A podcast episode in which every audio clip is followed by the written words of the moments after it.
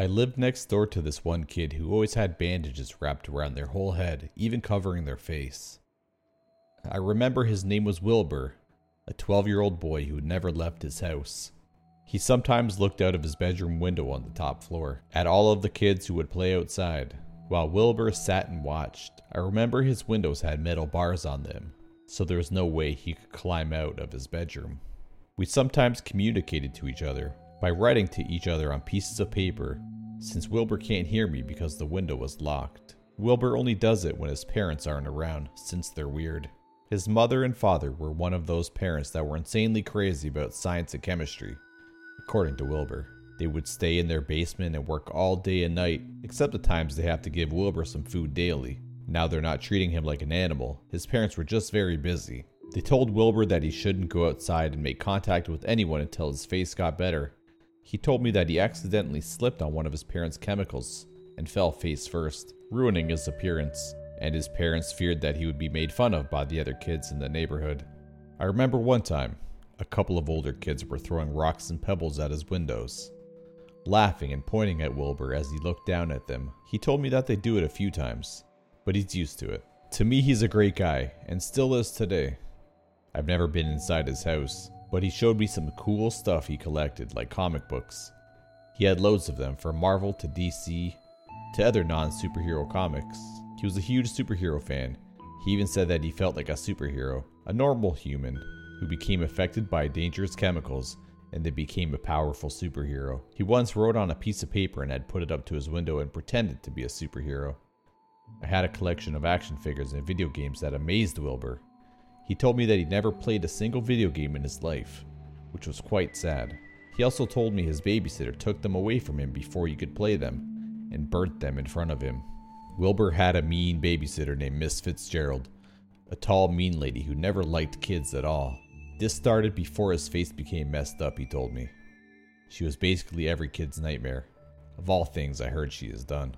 Miss Fitzgerald had babysat many kids before, and trust me, it was not pretty. Wilbur told me that the last kid she babysat, a four year old girl, she made her live through seven hours of hell. Wilbur said that Miss Fitzgerald had starved her and surrounded her bed with a few bear traps. And the worst thing that happened, the parents didn't know about her deed. She would lie to them just to get paid. All those things I've heard, she is a foul, cruel woman with no soul. At all. And now she had to babysit this poor guy. Wilbur was old enough to make his own decisions, except for some but his parents apparently hired an evil witch. The parents had to go to Texas to a science convention, so Wilbur was left alone with her. One time, I was writing about her to show to him, but then I saw Miss Fitzgerald forcefully pulling him away from the window, and that was the rest of my day without talking to him. The next day, when I looked through my window to see Wilbur, I saw someone lying down on his bed, looking at the person's wrapped head. I banged my fist on the window, trying to get Wilbur's attention. He slowly sat up on his bed, wiping away tears from his eyes. He seemed to be crying, which gave me a thought. I had a worried look on my face as I saw bruises all over his arms and legs, a faded dark tone of purple. He went to write something down on a piece of paper. Then, as Wilbur finished writing, he went up to the window and pressed the note on the glass. What he wrote had terrified me. The whole situation still burnt in the back of my mind, something I knew I would never forget. He wrote, Help me. What made it worse was that his handwriting was scribbled onto the paper. It was almost illegible. Wilbur kept banging on the window with his other hand.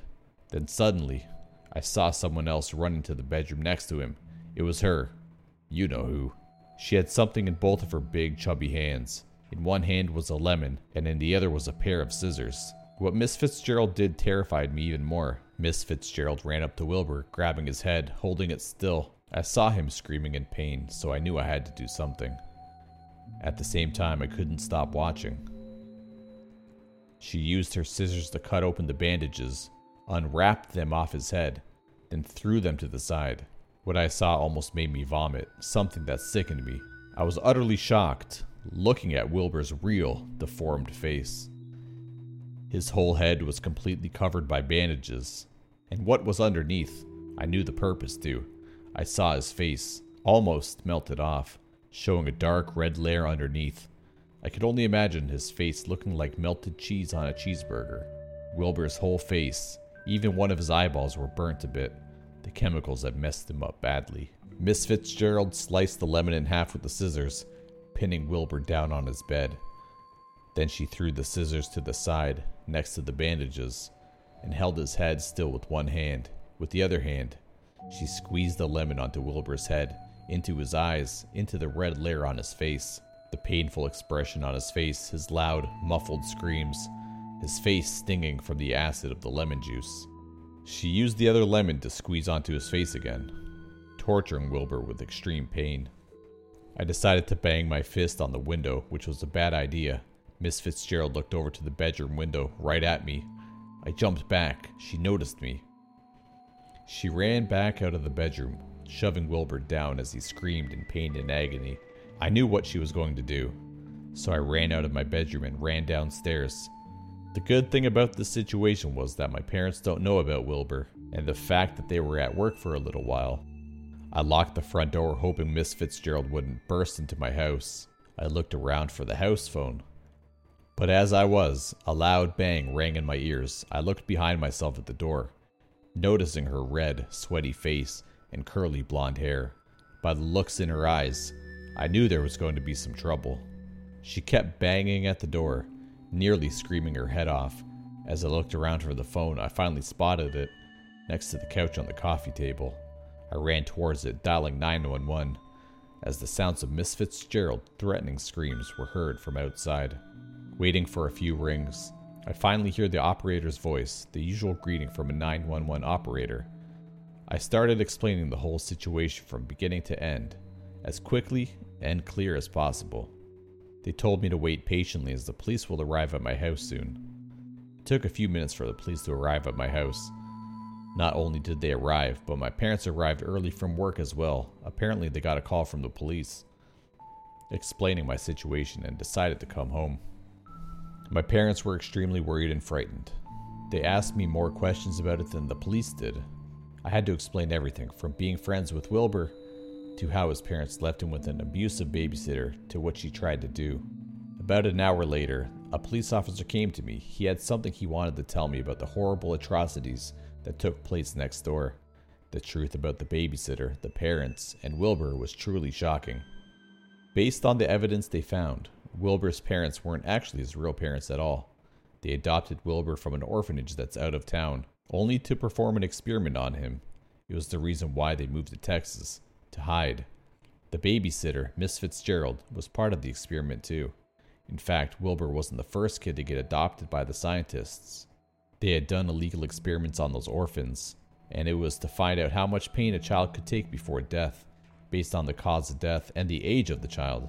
38 children between the ages of 2 and 13 were reported missing, and Wilbur was one of them. There were security cameras on the outside and inside of the house. Right now, they arrested Miss Fitzgerald for child cruelty and the deaths of many children, and are on the case to find two scientists. All of that, and I was friends with someone who would have been killed if I didn't call the police. Apparently, Wilbur also tried to lie about almost everything he's told me. He was trying to protect himself, he was sent to a new trusted family, a married couple who lived out of town. Since then, I never saw him again, until now. Twenty years later, I went to a bar to get myself a few drinks by myself when a man approached me. Remember me? he said, with a familiar man smiling at me. I smiled back, realizing how long it had been since I'd last seen Wilbur. In fact, he looks like a nice, healthy man now, without his bandages. He was a brown haired man with sky blue eyes. He almost looked like a complete stranger. And after that, we talked and drank a few glasses, finally speaking to each other in person. Wilbur and I knew that nobody would try to keep us apart. The scientists and the babysitter are probably locked away right now. After all, I still couldn't stop thinking about the fact that this man would have been killed if I didn't help save his life.